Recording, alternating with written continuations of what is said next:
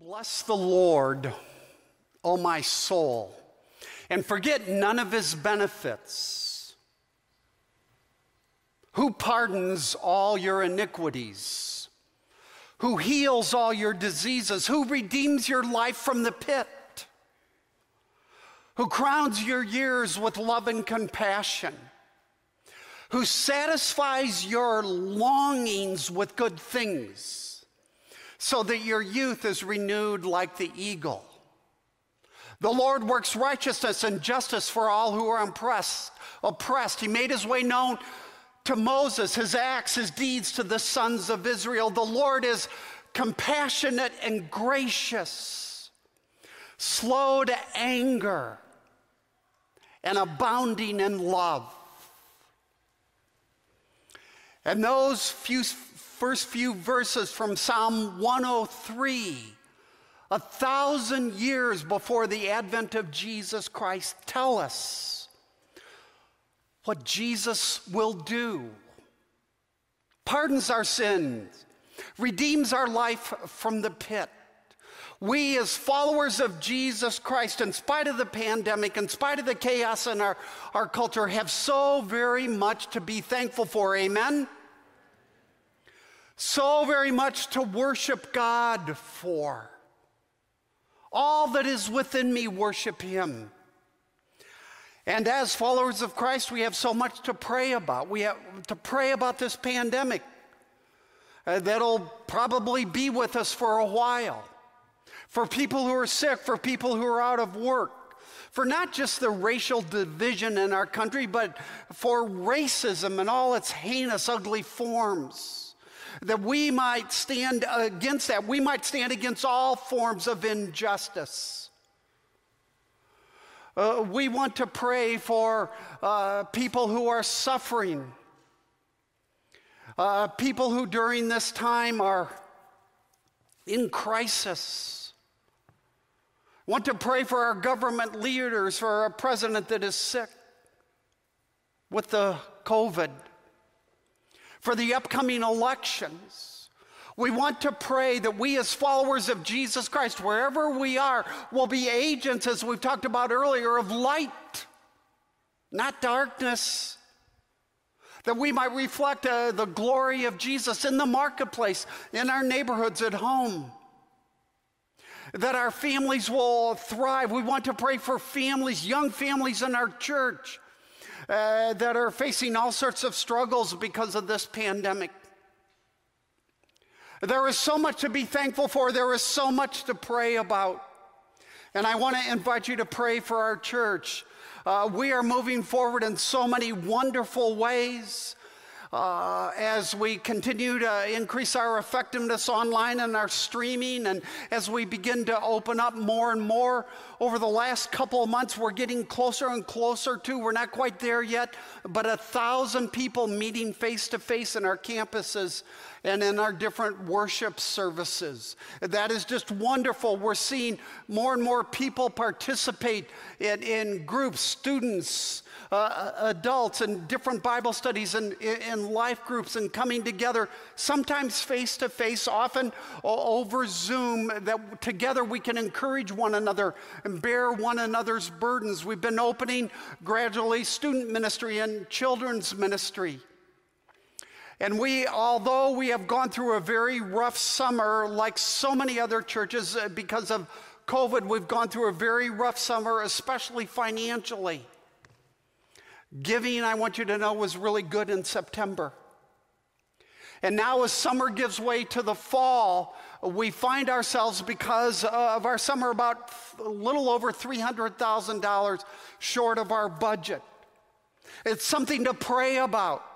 It's something for all of us together to shoulder, to, to step into. I'll come back to this a, a little later this morning. Uh, we have done a really good job here of, of, cutting expenses, of freezing hiring, different things. We've got a wonderful team that manages the ministry of Wheaton Bible Church and looks very closely at our finances. But I want to invite you to pray so that when we come to the end of the year, we will look back and be amazed at what God has done as we raise this additional $40,000 over the next month or so for Missions Fest. So much to be thankful for. People are coming to Christ. Somebody told me after the last service, uh, somebody who's actually uh, works in the police force as a policeman, about the privilege he had earlier this year of leading another to Christ. God is at work. God is building the church. We will not fear. Amen? We will gather. We will stand. We will obey. We will trust. Let's pray. Father, we thank you for the riches that are ours in Christ. For, for this uh, moment, all too brief a moment to celebrate the wonder of what communion points us to. And we thank you that one of the things that comes through is that our Jesus is real. This is not a myth, it's not a figment of our imagination, but that Jesus Christ really did live, really did die, was really raised from the dead. It's historical. And that Jesus is alive on the other side of sight. And we want to pray, God, in light of all the blessings you have showered on us, the things you are doing and will do, and ask that you would uh, deliver us from this pandemic.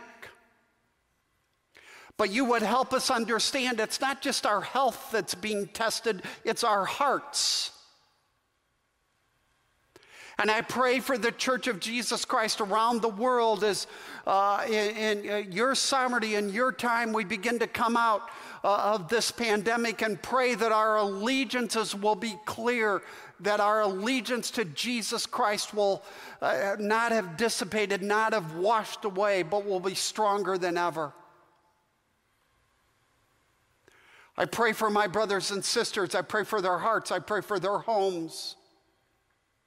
I pray that you will bless them in the marketplace for uh, those that are unemployed, those that are facing significant financial setback. Oh God, give mercy, open doors, provide. We pray for our government leaders, for our president, that he would be healed soon. We pray for these upcoming elections. We pray, God, that you would give our country wisdom. We pray that you would raise up leaders that are godly and winsome and love Jesus, and you would surround uh, leaders who, who don't with godly, wise counsel. We hate the racism, uh, the hostility we see around us, the, the chaos, the harshness. And we ask God uh, that you would enable us to be agents of reconciliation, carry out the ministry of reconciliation, recognizing all of us are made in the image of God, regardless of our skin color, the unborn. Uh, precious children around the world that desperately need a home. So we come to you to this, uh, this day and we thank you that you are building the church and the gates of hell will not prevail. And we ask that you would do this here at Wheaton Bible Church. And you would bless our ministries as we go forward, that we would see in this season more and more people come to Christ. That in, wherever we are, that we would seek the good of people around us that you would provide for us financially, that you would provide for us spiritually and emotionally. And we give you the praise, we give you the honor, and we pray in Jesus' name. And all God's people said, Amen. Well, as I begin this morning, I want to first of all thank you for praying over the last couple of weeks uh, for our family. It's been actually a pretty wild uh, three weeks in our household with our large, massive uh, family. It was two weeks ago, yesterday, that I had the privilege of officiating at our daughter Alyssa's wedding as she married her new husband, Shane. They got married in the Rocky Mountains. The leaves were turning, the colors were unbelievable, and the wedding was just picturesque. And the good news is, Alyssa is our fifth and final daughter to get married. The bad news is I have no money for retirement. We got back on Monday of this week after being out west for a couple weeks. The very next day, Rhonda had extensive surgery on her lower leg. I mean, modern medicine is just amazing, right? We all know this. The orthopedic surgeon took a titanium rod and actually went below her kneecap and somehow hammered it, I guess, into her lower leg, then fastened it with pins and screws at a couple different points to her fractured tibia. That's her uh, shin bone. And the surgery went extraordinarily well. And uh, Rhonda still has some ups and downs, and uh, she's going to be out of work for some uh, weeks now, but she's every day doing a little better. And so, both of us just want to say this morning thank you for praying for us. I don't say this often enough. But Wheaton Bible Church is an extraordinarily loving church. You are extraordinarily loving people. And we want to thank you for your love. Now, today we conclude our series on the invincible church, on what it means, what it looks like to be invincible followers of Christ in such a time of chaos. And so, to wrap things up, I want to go to Jesus' parable of the talents, now sometimes called the parable of the bags of gold, that's found in Matthew chapter 25 and begins in verse 14. But I want to tell you, and I'm going to take a couple minutes to uh, to create an intro to this because there's some things that we need to understand. I want to tell you, I find this particular parable actually to be not just fascinating, but one of Jesus' most challenging parables because here Jesus shatters our human addiction to comfort. I mean, it's like he drops a bomb and challenges us at the core of our being uh, this addiction to stick with what's familiar, what's easy, what's stress free. Uh, to live locked inside our, our comfort zone. And Jesus is saying, That's not how my disciples live. But before I get to our passage, it begins in verse 14. Let me give you some context. Matthew chapter 24, the preceding chapter, and our chapter 25 make up what is known as Jesus' Olivet Discourse. It's called that because it's one long speech. It's one of three lengthy speeches by Jesus in the Gospels. And it's called this because it took place on the Mount of Olives. And when we come to Matthew chapter 24 in our passage, it is the Tuesday before Jesus is crucified on Friday. So Jesus' earthly ministry is nearing an end. There's a sense of urgency here. You can feel it in Jesus' words in this parable. Now, the Bible is a story with four parts. There's four different chapters in the flow of the biblical story. We have creation, fall, redemption, and restoration. And I say this because the Olivet Discourse, our chapters are all about the final part of the story, all about the restoration. Here, Jesus is talking about the signs of his return in chapter 24. He's talking about his second coming and the final judgment in chapter 24 chapter 25, and he's talking about more. And let me show you the, the context for this. It's set up in chapter 24 and verse 3 where we read, as Jesus was sitting on the Mount of Olives, his disciples came to him privately. Tell us, they said, when this will happen, and what will be the sign of your coming and the end of the age? Questions we all have, questions we would all love answers to. And so, beginning in chapter 24 and uh, through chapter 25, uh, Jesus answers those questions, and I should say, kind of, sort of. And he also answers some questions that the disciples even ask, haven't even asked here. But the thing I want you to hear, and we'll see this vividly in just a moment, is Jesus' second coming. I want to dispel a myth. Jesus' second coming isn't about the destruction of creation, it's about the destruction of evil. And the reconstruction or the renewal uh, uh, uh of creation. You see, just as Joshua brought Israel into the promised land, Jesus, the true and better Joshua, will one day bring all who believe into the new heavens, the new earth, and the new uh, Jerusalem. And the reason I find this particular parable to be so challenging is because here Jesus tells us what people look like who believe he's going to return. What we look like if we really believe this uh, world isn't our home. So let's pick it up. We're going to look at this parable in three parts, and let's pick it up in verse 14. Jesus is speaking and he says, Again, it will be like a man going on a journey who called his servants and entrusted his wealth. Now, notice, it's the master's wealth. He entrusted his wealth to them. To one, he gave five bags of gold, to another, two, and to another, one bag, each according to his ability, reflecting diversity in human experience and creation. Then he went on his journey. The man who had received five bags of gold went at once and put his money to work and gained five bags more. So also the one with the two bags of gold gained two more.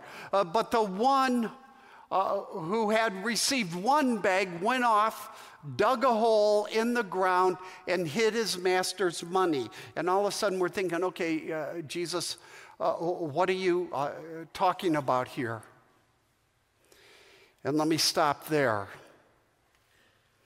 Now, what is a parable?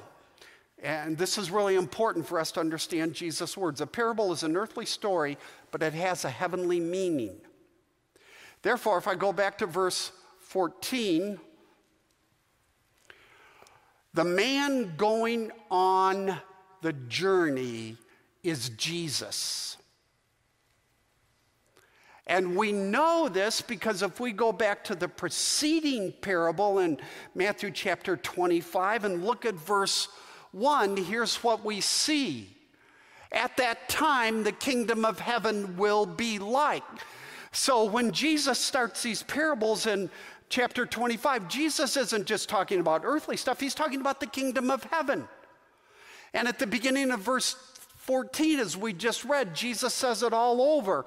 He says, again, it will be like the antecedent of the word it is the kingdom of heaven. So in our parable, Jesus is talking about the kingdom of heaven.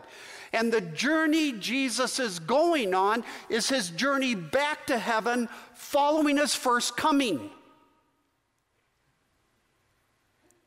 And so, not surprisingly, we read in verse 19 after a long time, the master of those servants returned.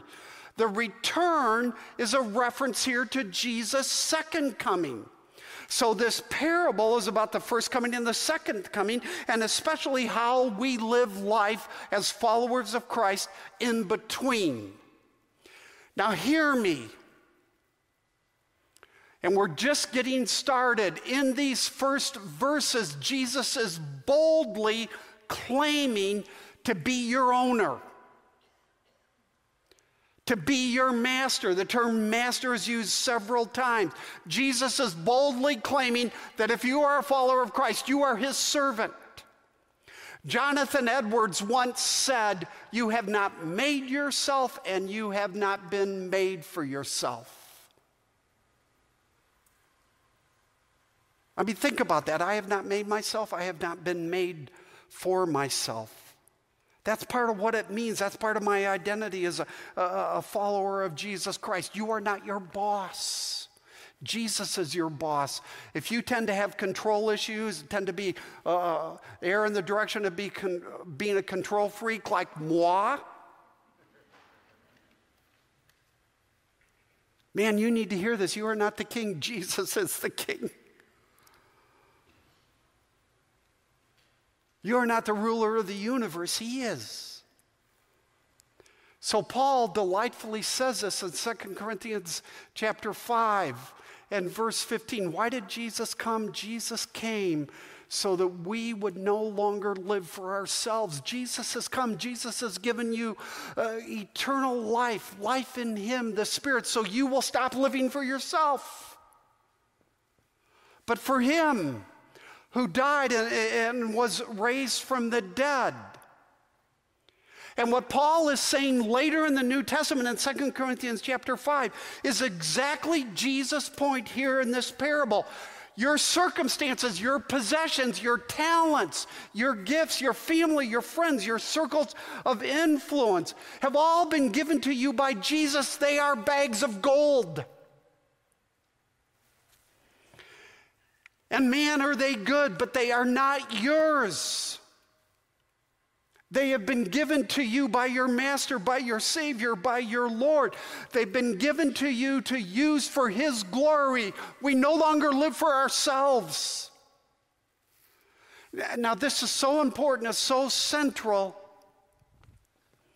that I want to make two points real quickly. The first is if you get this concept of ownership, this biblical concept of ownership, Jesus, you are my king, I'm not the king. Forgive me for trying to play the king.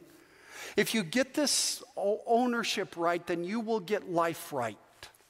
So let's say, hypothetically speaking, that you get COVID and you die. Now, if you understand this concept of ownership, what this means is that you're drawing, as you're drawing your final breaths, you're relaxed. You know that Jesus is the master, that he numbers your days, that he's in control of every uh, second of your life, and that when you wake up on the other side, you're going to be in the presence of Jesus. I mean, Paul tells us to live as Christ and to die as gain.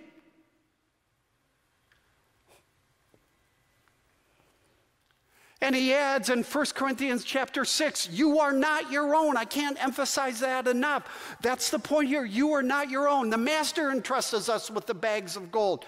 You are not your own. You've been bought with a price. Therefore, glorify God with your body, with, with your life. The second thing I want you to understand here is how very generous God is towards you.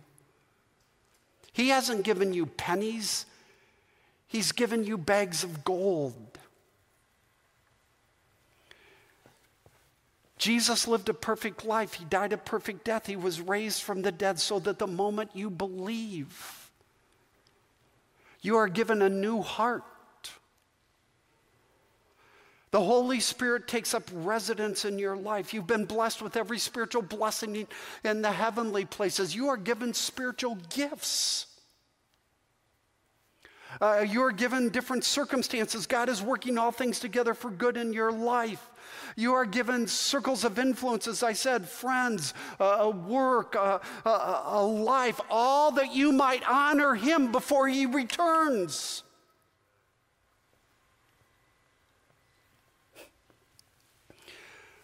So Jesus owns you. And Jesus has incredibly blessed you. He, uh, he is the master, you are the servant. And just as the world is full of his unfailing love, so is your life in Christ. It's bags of gold. Your life is filled with God's unfailing life, just as a river is filled with water. All right, we're just getting started. There, there is so much more to come. Let's pick it up in verse 19. Here we come to the second section. After a long time, the master of those servants returned. The second coming settled accounts with them. And the man who had received five bags of gold brought the other five. Master, he said, you entrusted me with five bags of gold. See, I have gained five more. The master replied, and I, and I just love this. Here you see the generosity and the goodness and the kindness of God. Well done, good and faithful servant. You have been faithful with a few things. I will put you in charge of many things. Come and share. Now, notice, notice what it doesn't say. It doesn't say, come and share your master's ha- uh, sadness, right? It says, come and share your master's happiness. Do you understand that God has given you Jesus Christ to make you eternally happy? That that's where all this is headed? And you may have an incredible sorrow and loss in this life. And things may be uh, uh, terribly difficult for you right now, but the end game is eternal happiness. And I want you to understand in this life right now until Jesus comes back, until we go to be with Jesus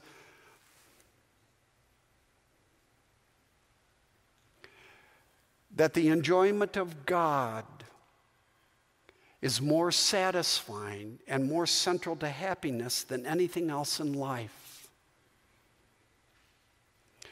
Well done. Enter into your master's happiness. Then the man, we continue with two bags of gold, came. Master, he said, You entrusted me with the two. Uh, see, I have gained two more. And his master replied the same thing Well done, good and faithful servant. You've been faithful with a few things. I will put you in charge of many. Come and share in your master's happiness. And then we read, Then the man who had received one bag of gold came. Master, he said, I knew that you were a hard man, harvesting where you have not sown and gathering where you have not scattered. And I'm going to stop there. Now, this parable is not about making money, okay, guys?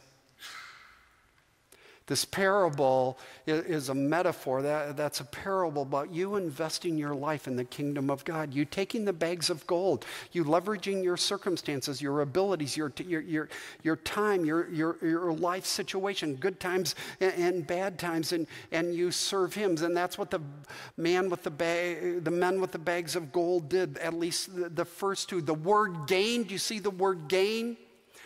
Is a metaphor for the fruits of discipleship, the fruits of faith, the fruits of obedience. And so the five, the man with the five bags uh, uh, gained five more. The man with two gained two more. But the, and here we're coming now to the point the man with the one, well, not so much.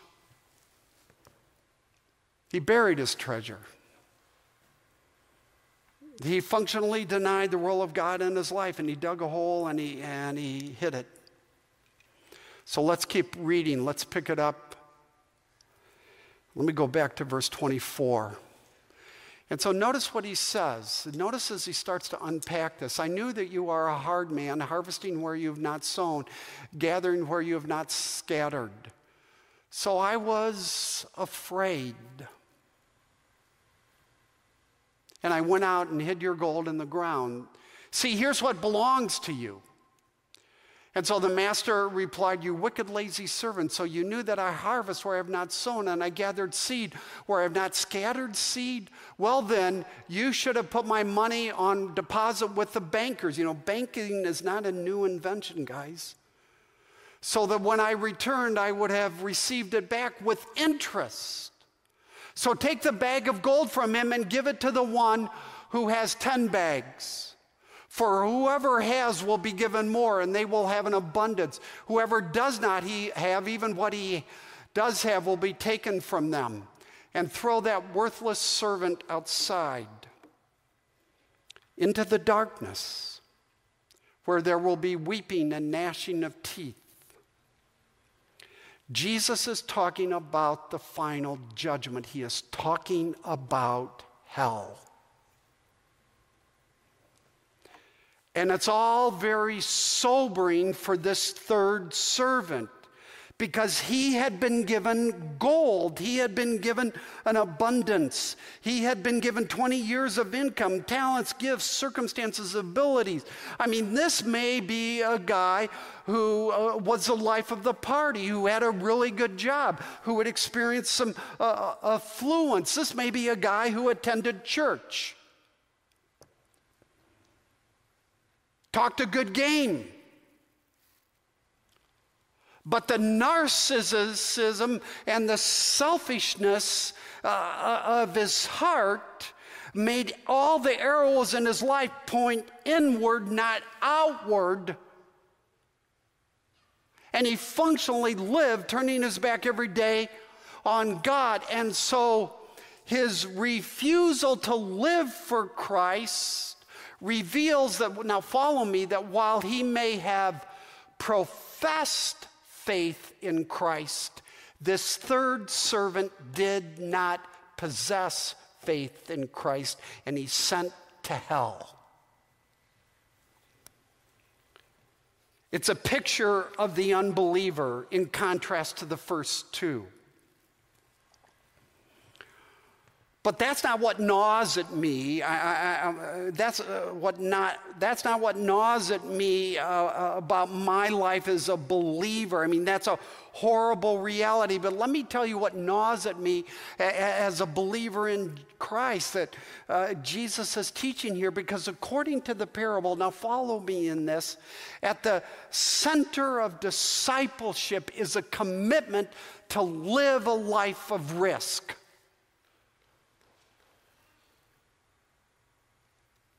So, what is risk? Risk is exposure. It's exposure to the uncertain possibility of loss or injury. Now, theological question Did Jesus take a risk when he became a man? The answer is no because Jesus knew everything, Jesus saw everything, Jesus controls everything, but we do not. So we live our lives with uncertainty all the time. Risk is a part of life. You drive your car, you're taking a risk. When Alyssa, my daughter, married Shane, when Shane, uh, uh, Alyssa's new husband, married Alyssa, they were taking risk. When Rhonda said yes to the orthopedic surgeon, she took a risk. When you play your sport, when you develop friendships, uh, when you go to school, when you go to work, when you buy your home or your condo or, or live in your apartment, when you live your life, it's full of uncertainty, it's full of risk. Jesus is not, he is not talking about ordinary, everyday risk here. He's talking about kingdom risk. These parables are about the kingdom of heaven. He's talking about you, follower of Jesus Christ, over and over, denying yourself, taking up your cross, and following Jesus. About you uh, using your gifts and abilities in the marketplace or in your neighborhood or, or, here in the church or wherever you are. You using your time, using your wealth, uh, using your money, using your beautiful bags of gold for His glory. Because he came that we would no longer live for ourselves. Now, some of you are thinking, oh, wait a minute, where in the world do you get this notion of risk? Well, oh, oh, let me tell you. Notice that Jesus commends the two men, the first two servants in this parable, for taking what God gave them, and here's the word again gaining more. And gaining assumes faith, it assumes risk, it assumes obedience. But it even becomes more clear with this third uh, tragic servant. Let's go back to verse 26. How did Jesus respond to this servant? Well, he called him lazy and he called him wicked. Wicked? The guy didn't steal, the guy didn't commit immorality. Uh, uh, the third servant didn't even squander uh, uh, the money, yet Jesus calls him wicked. Why? Because wickedness in the kingdom of God isn't merely the bad things we do, it's the good things we don't do. The Spirit is nudging you to uh, talk to this neighbor, this coworker, this friend uh, uh about Christ, and uh, you unconsciously say to yourself, no way, or to do this, or, or to give here, or to step in here. And, and I just want to say to you guys failure to risk our lives for Jesus in little things. I mean, daily things or medium sized things and, and big things. Failure to risk our lives in those little, medium sized, uh, big things. Failure t- to trust Jesus, failure uh, to serve Jesus is every bit as evil, according to Jesus here, as any sin you commit.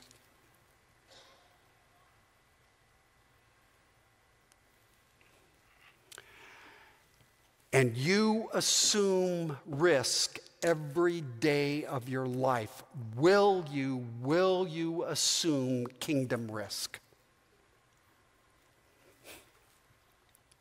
We've got a great illustration of the problem with this in the Old Testament. And Moses has led Israel out of the promised land. They're on the verge of the promised land.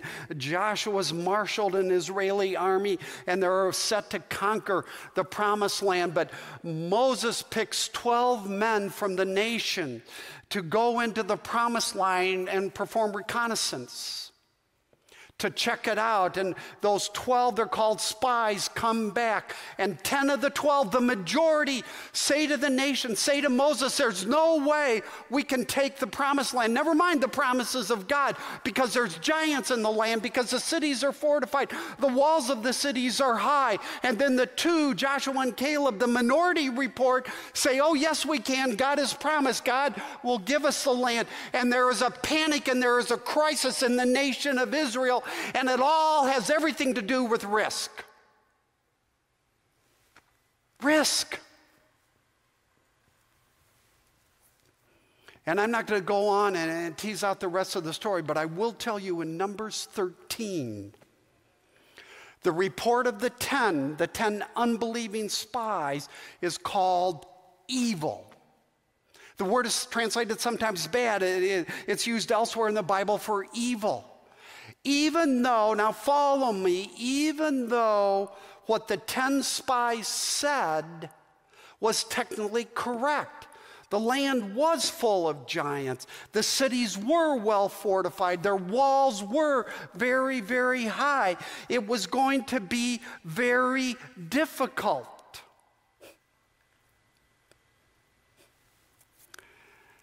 And yet, it's an evil report.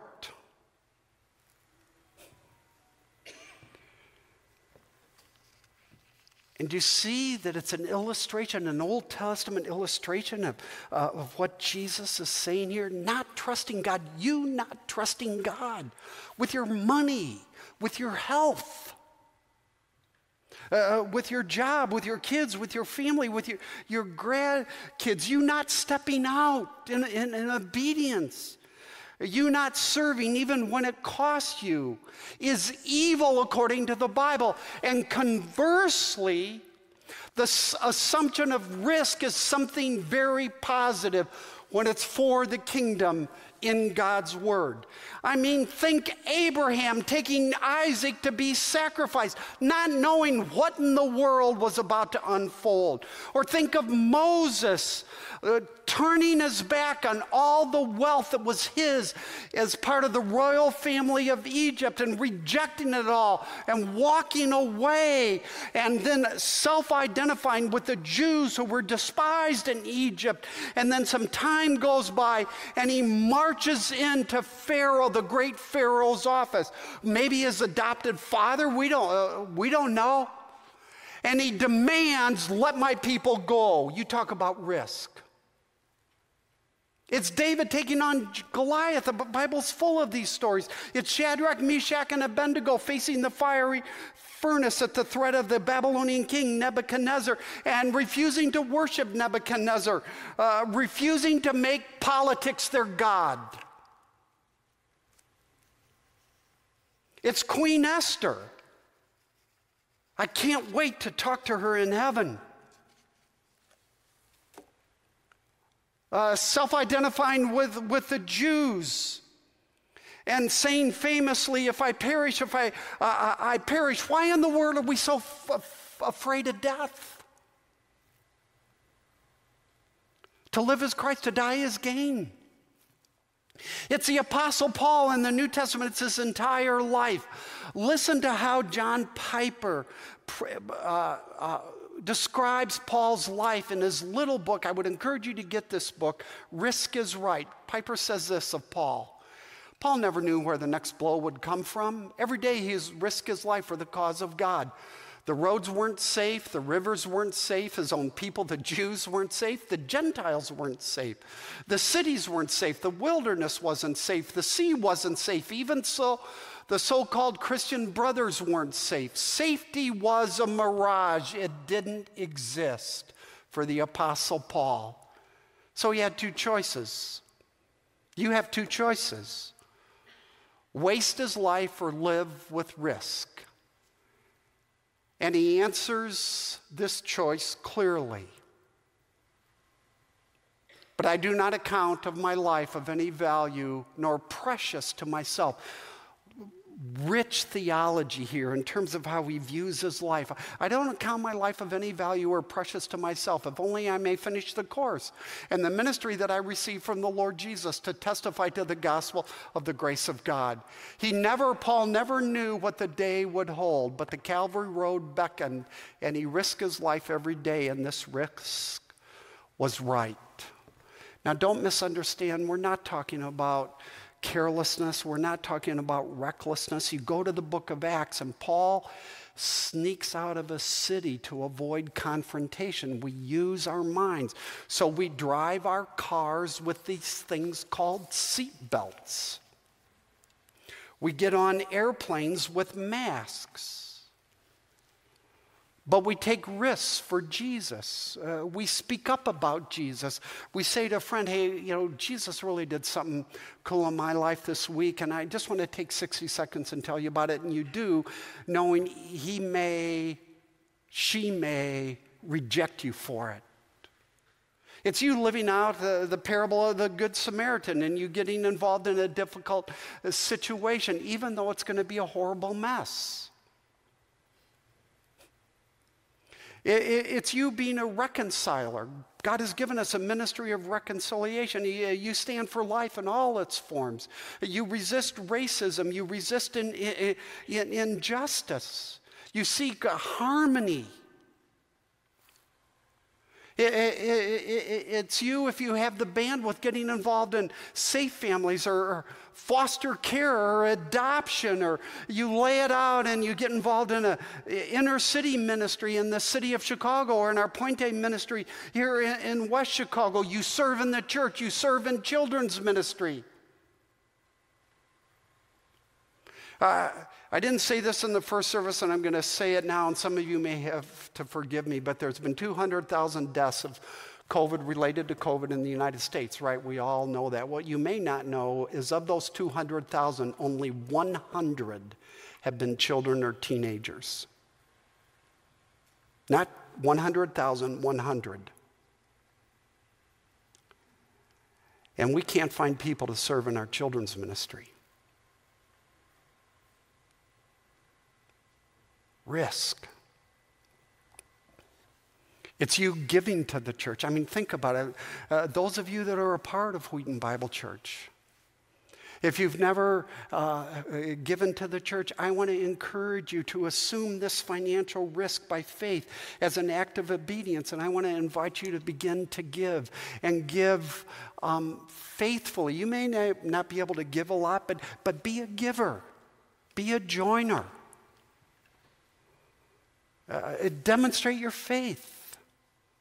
And those of you that are giving, I mean, we have, we have this deficit and we have three months to turn this around. What if we upped it by $50, $100 a month or so? So, shoulder and shoulder, all of us can do this together. And as I said earlier, we'll come to the end of the year and we'll praise God for what He has done and marvel at the people that have come to Christ, the missionaries, the ministries uh, uh, that have taken place. You know what risk is? Let me just net it out as simple as possible. Risk is simply obeying the commands of the Bible. Risk is obeying the commands of the Bible. It's bearing each other's burdens. It's giving. It's, uh, if your gift is mercy, it's being merciful. If your gift is teaching, it's teaching. If it's leadership, it's leading. It's stepping out of your comfort zone. Because you know your bags of gold come from Jesus, and Jesus is coming again. So, how? How do we live like the first two servants? How, how, how, do we change? How do we become uh, more open to kingdom risks, even when it costs us? And it will cost us. Well, we have to go back to verses 24 and 25. Then the man who had received one bag of gold came said, Master, I knew that, and here it is, you were a hard man. You were unreasonable. He goes on to say, The third servant didn't see or believe in his master's goodness.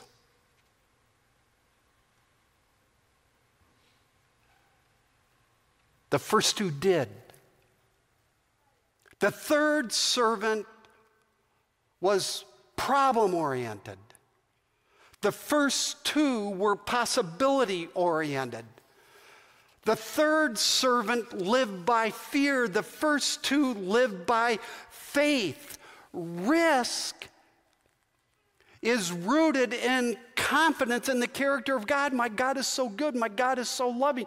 My God is so uh, faithful because what you believe about God is the most important thing about you.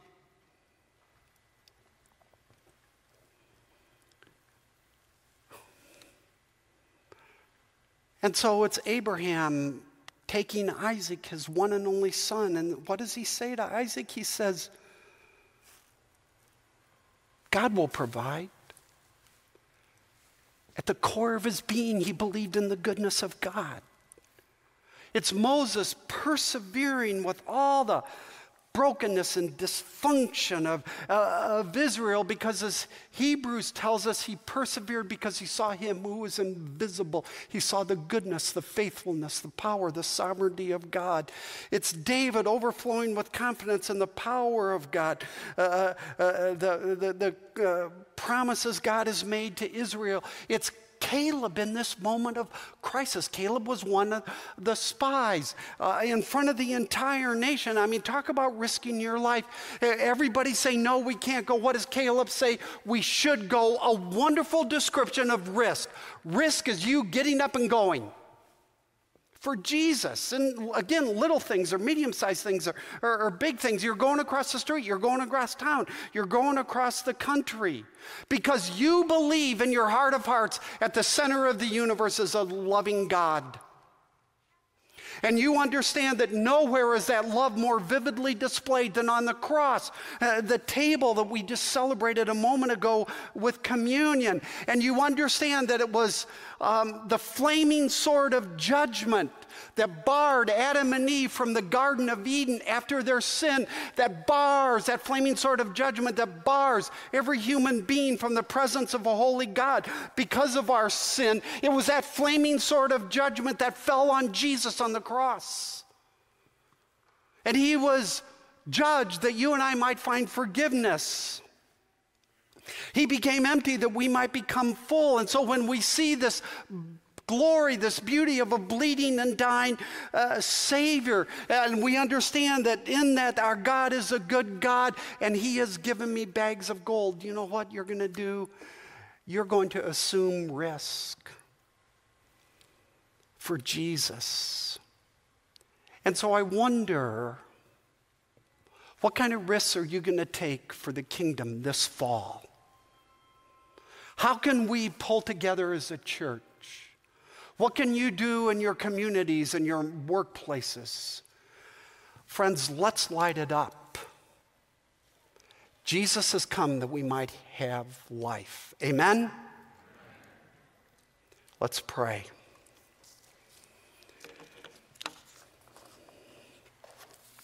Father,